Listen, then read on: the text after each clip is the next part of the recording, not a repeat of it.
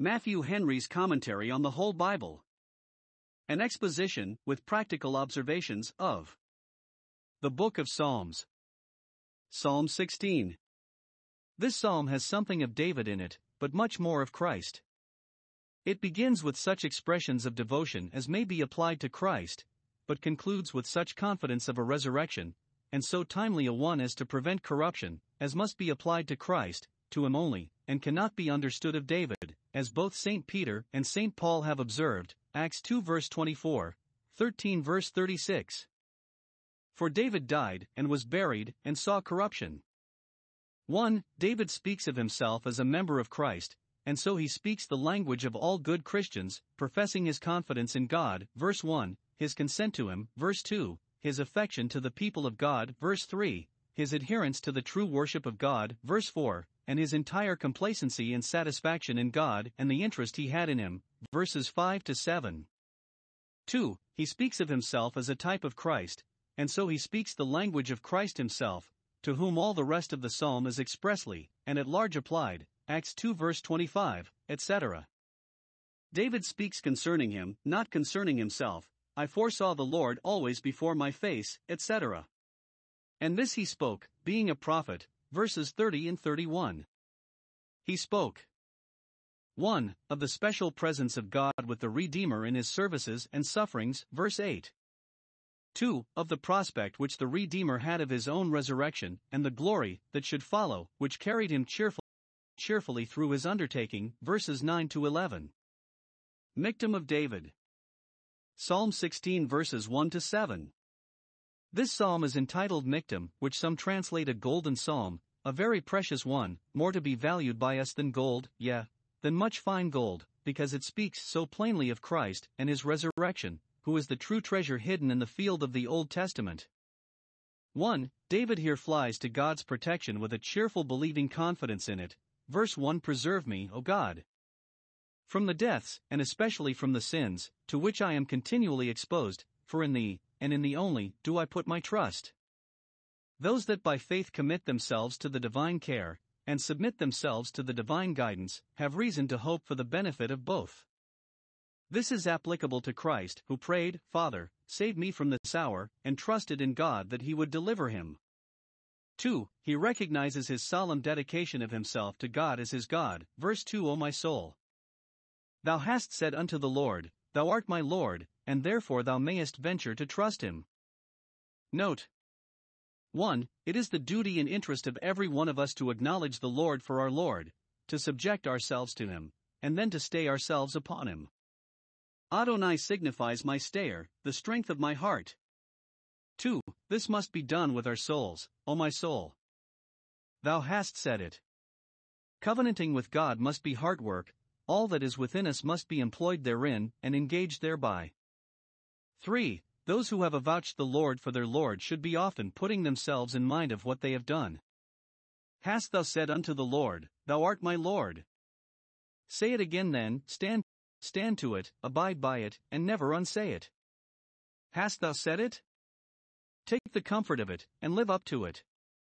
He is thy Lord, and worship thou him, and let thy eye be ever towards him. 3. He devotes himself to the honor of God in the service of the saints. Verse 2 3 My goodness extends not to thee, but to the saints. Observe 1. Those that have taken the Lord for their Lord must, like him, be good and do good.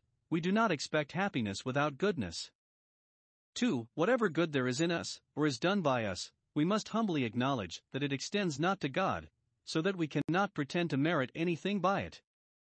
God has no need of our services, He is not benefited by them, nor can they add anything to his infinite perfection and blessedness. The wisest and best, and most useful, men in the world cannot be profitable to God. Job 22 verse 2, Job 35 verse 7. God is infinitely above us and happy without us, and whatever good we do it is all from Him, so that we are indebted to Him, not He to us. David owns it.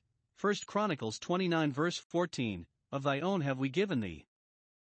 3. If God be ours, we must, for His sake, extend our goodness to those that are his, to the saints in the earth, for what is done to them he is pleased to take as done to himself, having constituted them his receivers.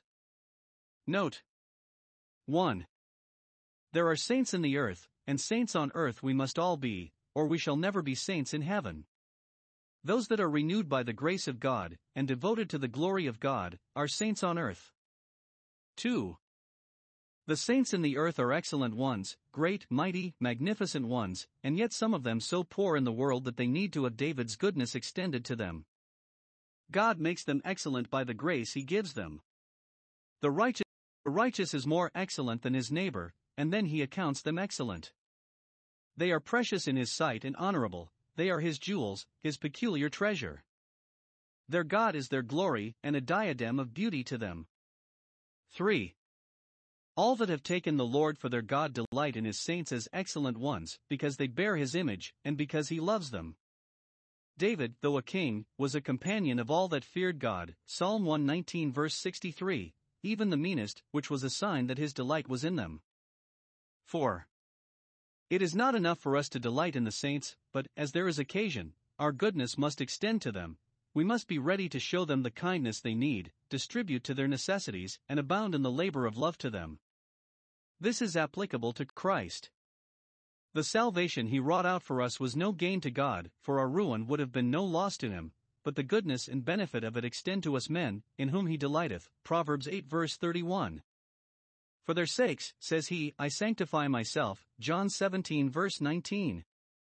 Christ delights even in the saints on earth, notwithstanding their weaknesses and manifold infirmities, which is a good reason why we should. For he disclaims the worship of all false gods and all communion with their worshippers. Verse 4. Here. 1. He reads the doom of idolaters, who hasten after another God, being mad upon their idols, and pursuing them as eagerly as if they were afraid they would escape from them, their sor- sorrow shall be multiplied, both by the judgments they bring upon themselves from the true God whom they forsake and by the disappointment they will meet with in the false gods they embrace. Those that multiply gods multiply griefs to themselves, for whoever thinks one God too little, will find two too many, and yet hundreds not enough. 2. He declares his resolution to have no fellowship with them nor with their unfruitful works of darkness, their drink offerings of blood will I not offer, not only because the gods they are offered to are a lie, but because the offerings themselves are barbarous. At God's altar, because the blood made atonement, the drinking of it was most strictly prohibited, and the drink offerings were of wine, but the devil prescribed to his worshippers to drink of the blood of the sacrifices, to teach them cruelty. I will have nothing to do, says David, with those bloody deities, nor so much as take their names into my lips with any delight in them, or respect to them. Thus must we hate idols and idolatry with a perfect hatred. Some make this also applicable to Christ in his undertaking, showing the nature of the sacrifice he offered. It was not the blood of bulls and goats, which was offered according to the law, that was never named, nor did he ever make any mention of it, but his own blood, showing also the multiplied sorrows of the unbelieving Jews, who hastened after another king, Caesar, and are, st- are still hastening after another Messiah, whom they in vain look for verse he repeats the solemn choice he had made of God for his portion and happiness. Verse 5 takes to himself the comfort of the choice. Verse 6 and gives God the glory of it. Verse 7. This is very much the language of a devout and pious soul in its gracious exercises. 1. Choosing the Lord for its portion and happiness. Most men take the world for their chief good, and place their felicity in the enjoyments of it. But this I say the Lord is the portion of my inheritance, and of my cup, the portion I make choice of, and will gladly take up with, how poor soever my condition is in this world.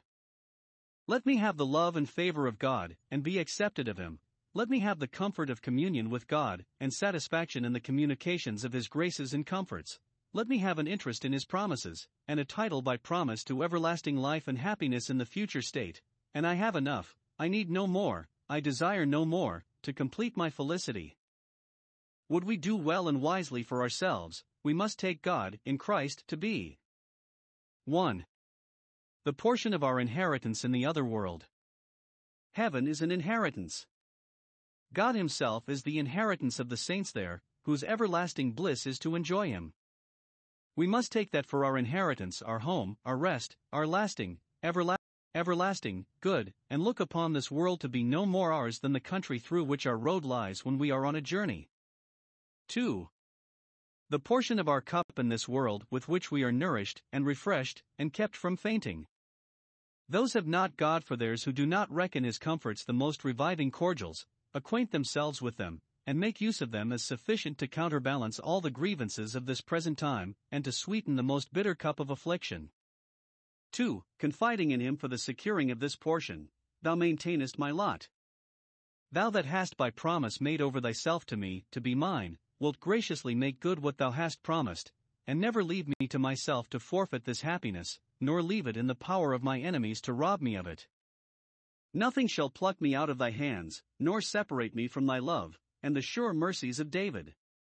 The saints in their bliss are kept by the power of God. 3. Rejoicing in this portion, and taking a complacency in it. Verse 6 The lines have fallen to me in pleasant places. Those have reason to say so that have God for their portion, they have a worthy portion, a goodly heritage. What can they have better? What can they desire more? Return unto thy rest, O my soul. And look no further. Note, gracious persons, though they still covet more of God, never covet more than God, but being satis- satisfied of his loving kindness, they are abundantly satisfied with it, and envy not any their carnal mirth and sensual pleasures and delights, but account themselves truly happy in what they have, and doubt not but to be completely happy in what they hope for. Those whose lot is cast, as David's was, in a land of light, in a valley of vision, where God is known and worshipped, have, upon that account, reason to say, The lines have fallen to me in pleasant places, much more those who have not only the means, but the end, not only Emmanuel's land, but Emmanuel's love. For giving thanks to God for it, and for grace to make this wise and happy choice. Verse 7 I will bless the Lord who has given me counsel, this counsel, to take him for my portion and happiness. So ignorant and foolish are we that, if we be left to ourselves, our hearts will follow our eyes, and we shall choose our own delusions, and forsake our own mercies for lying vanities, and therefore, if we have indeed taken God for our portion and preferred spiritual and eternal blessings before those that are sensible and temporal, we must thankfully acknowledge the power and goodness of divine grace directing and enabling us to make that choice. If we have the pleasure of it, let God have the praise of it. 5 making a good use of it.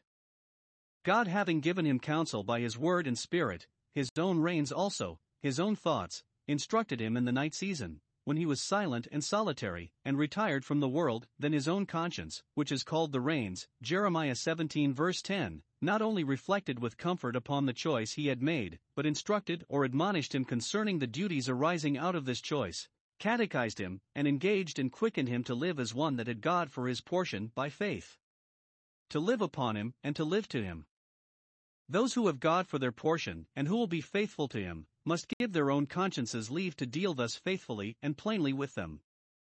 All this may be applied to Christ, who made the Lord his portion, and was pleased with that portion, made his Father's glory his highest end, and made it his meat and drink to seek that and to do, it, do his will, and delighted to prosecute his undertaking, pursuant to his Father's counsel, depending upon him to maintain his lot and to carry him through his undertaking. We may also apply it to ourselves in singing it, renewing our choice of God as ours, with a holy complacency and satisfaction. Psalm 16 verses 8 to 11. All these verses are quoted by St. Peter Indiana his first sermon, after the pouring out of the Spirit on the day of Pentecost, Acts 2 verses 25 to 28, and he tells us expressly that David in them speaks concerning Christ and particularly of his resurrection. Something we may allow here of the workings of David's own pious and devout affections towards God, depending upon his grace to perfect everything that concerned him, and looking for the blessed hope and happy state on the other side death, in the enjoyment of God, but in these holy elevations towards God in heaven he was carried by the spirit of prophecy quite beyond the consideration of himself and his own case to foretell the glory of the Messiah, in such expressions as were peculiar, peculiar to that, and could not be understood of himself.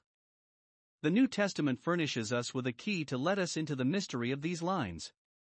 1. These verses must certainly be applied to Christ, of him speaks the prophet this, as did many of the Old Testament prophets, who testified beforehand the sufferings of Christ and the glory that should follow. 1 Peter 1 verse 11, and that is the subject of this prophecy here.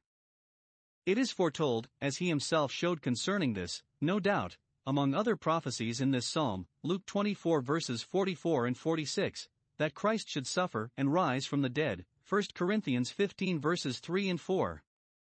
1. That he should suffer and die. This is implied here when he says, verse 8, I shall not be moved. He supposed that he should be struck at, and have a dreadful shock given him, as he had in his agony, when his soul was exceedingly sorrowful, and he prayed that the cup might pass from him. When he says, My flesh shall rest, it is implied that he must put off the body, and therefore must go through the pains of death. It is likewise plainly intimated that his soul must go into a state of separation from the body, and that his body, so deserted, would be in imminent danger of seeing corruption that he should not only die, but be buried, and abide for some time under the power of death. 2. That he should be wonderfully borne up by the divine power in suffering and dying. 1. That he should not be moved, should not be driven off from his undertaking nor sink under the weight of it, that he should not fail nor be discouraged, Isaiah 42 verse 4, but should proceed and persevere in it, till he could say, It is finished. Though the service was hard and the encounter hot, and he trod the winepress alone, yet he was not moved, did not give up the cause, but set his face as a flint, Isaiah 50 verses 7 to 9. Here am I, let these go their way. Nay, 2. That his heart should rejoice and his glory be glad, that he should go on with his undertaking, not only resolutely, but cheerfully, and with unspeakable pleasure and satisfaction. Witness that saying, John 17 verse 11, Now I am no more in the world, world, but I come to thee, and that, John 18 verse 11, The cup that my Father has given me, shall I not drink it? And many the like. By his glory is meant his tongue, as appears, Acts 2 verse 26. For our tongue is our glory, and never more so than when it is employed in glorifying God. Now there were three things which bore him up and carried him on this cheerfully. 1. The respect he had to his father's will and glory in what he did. I have set the Lord always before me. He still had an eye to his father's commandment, John 10 verses 18 and 14 verse 31, the will of him that sent him. He aimed at his father's honor and the restoring of the interests of his kingdom among men, and this kept him from being moved by the difficulties he met with, for he always did those things that pleased his father. 2. The assurance he had of his father's presence with him in his sufferings, he is at my right hand, a present help to me, nigh at hand in the time of need. He is near that justifieth me, Isaiah 50 verse 8, he is at my right hand, to direct and strengthen it, and hold it up. Psalm 89 verse 21. When he was in his agony, an angel was sent from heaven to strengthen him. Luke 22 verse 43. To this the victories and triumphs of the cross were all owing. It was the Lord at his right hand that struck through kings. Psalm 110 verse 5. Isaiah 42 verses 1 and 2. 3. The prospect he had of a glorious issue of his sufferings. It was for the joy set before him that he endured the cross, Hebrews, Hebrews 12 verse 2. He rested in hope, and that made his rest glorious, Isaiah 11 verse 10. He knew he should be justified in the Spirit by his resurrection, and straightway glorified. See John 13 verses 31 and 32. 3. That he should be brought through his sufferings, and brought from under the power of death by a glorious resurrection. 1. That his soul should not be left in hell, that is, his human spirit should not be long left, as other men's spirits are in a state of separation from the body, but should, in a little time, return and be reunited to it, never to part again. 2. That being God's Holy One in a peculiar manner, sanctified to the work of redemption and perfectly free from sin, he should not see corruption nor feel it. This implies that he should not only be raised from the grave, but raised so soon that his dead body should not so much as being to corrupt, which, in the course of nature, it would have done if it had not been raised the third day. We, who have so much corruption in our souls, must expect that our bodies also will corrupt. Job 24 verse 19. But that Holy One of God who knew no sin saw no corruption. Under the law, it was strictly ordered that those parts of the sacrifices which were not burnt upon the altar should by no means be kept till the third day, lest they should putrefy, Leviticus 7 verses 15 and 18, which perhaps pointed at Christ's rising the third day, that he might not see corruption, neither was a bone of him broken. For, that he should be abundantly recompensed for his sufferings, with the joy set before him, verse 11. He was well assured. 1. That he should not miss of his glory, thou wilt show me the path of life, and lead me to that life through this darksome valley. In confidence of this, when he gave up the ghost, he said, Father, into thy hands I commit my spirit, and, a little before, Father, glorify me with thy own self. 2. That he should be received into the presence of God, to sit at his right hand. His being admitted into God's presence would be the acceptance of his service, and his being set at his right hand, hand the recompense of it. 3. Thus, as a reward for the sorrows he underwent for our redemption, he should have a fullness of joy and pleasures forevermore, not only the glory he had with God, as God, before all worlds, but the joy and pleasure of a mediator, in seeing his seed, and the success and prosperity of his undertaking. Isaiah 53 verses 10 and 11. 2. Christ being the head of the body, the church, these verses may, for the most part, be applied to all good Christians, who are guided and animated by the Spirit of Christ, and, in singing them, when we have first given glory to Christ, in whom, to our everlasting comfort, they have had their accomplishment, we may then encourage and edify ourselves and one another with them, and may hence learn 1. That it is our wisdom and duty to set the Lord always before us, and to see Him continually at our right hand, wherever we are, to eye Him as our chief good and highest end, our owner, ruler, and judge, our gracious benefactor, our sure guide and strict observer, and, while we do thus, we shall not be moved either from our duty or from our comfort. Blessed Paul set the Lord before him, when, though bonds and afflictions did await him, he could bravely say, None of these things move me. Acts 20 verse 24. 2. That, if our eyes be ever towards God, our hearts and tongues may ever rejoice in Him, it is our own fault if they do not. If the heart rejoice in God, out of the abundance of that let the mouth speak, to His glory, and the edification of others. 3. That dying Christians, as well as a dying Christ, may cheerfully put off the body, in a believing expectation of a joyful resurrection. My flesh also shall rest in hope. Our bodies have little rest in this world, but in the grave they shall rest as in their be- beds. Isaiah 57 verse 2. We have little to hope for from this life, but we shall rest in hope of a better life. We may put off the body in that hope.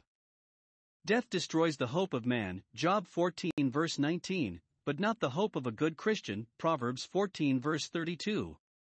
He has hope in his death, living hopes in dying moments, hopes that the body shall not be left forever in the grave, but though it see corruption for a time, it shall, at the end of the time, be raised to immortality. Christ's resurrection is an earnest of ours if we be his. For, that those who live piously with God in their eye may die comfortably with heaven in their eye. In this world sorrow is our lot, but in heaven there is joy. All our joys here are empty and defective, but in heaven there is a fullness of joy. Our pleasures here are transient and momentary, and such is the nature of them, that it is not fit they should last long, but those at God's right hand are pleasures for evermore, for they are the pleasures of immortal souls in the immediate vision and fruition of an eternal God.